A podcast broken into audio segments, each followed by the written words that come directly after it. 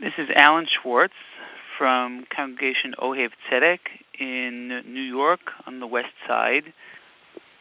There is a Mishnah that says that if someone is well, walking along the path and learning, and he's mafsik from his learning, mafsik Talmudo, to, to recognize what a beautiful tree this is, the Mishnah continues, mischayev benafsho. This person should die, and he's he is, if he d- does die while doing this, he he deserves it very difficult Mishnah. What's so terrible about taking off some time to recognize the beauty of God's world?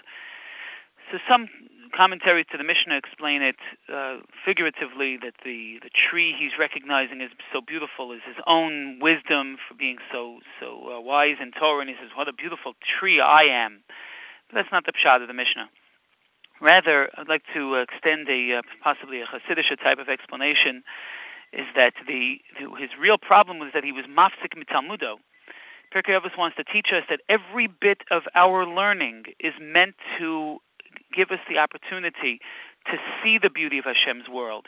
Every bit of our our, our sugya and basav cholov is meant to see the what what uh, uh, what Hashem has given us in this world. If, if we have to be mafsik mitalmudo, we have to stop from learning to recognize what a beautiful tree it is, it's not a hafsaka. That's part of the learning. The purpose, the essence of my learning, is to see the beauty of Hashem's world, the beauty of the of the universe. This is what very much of Sefer Tehillim tries to teach us. And the the uh, the person's problem is that he, he was he's compartmentalized. This is my learning, and this is my appreciation of God's world. It's all the same.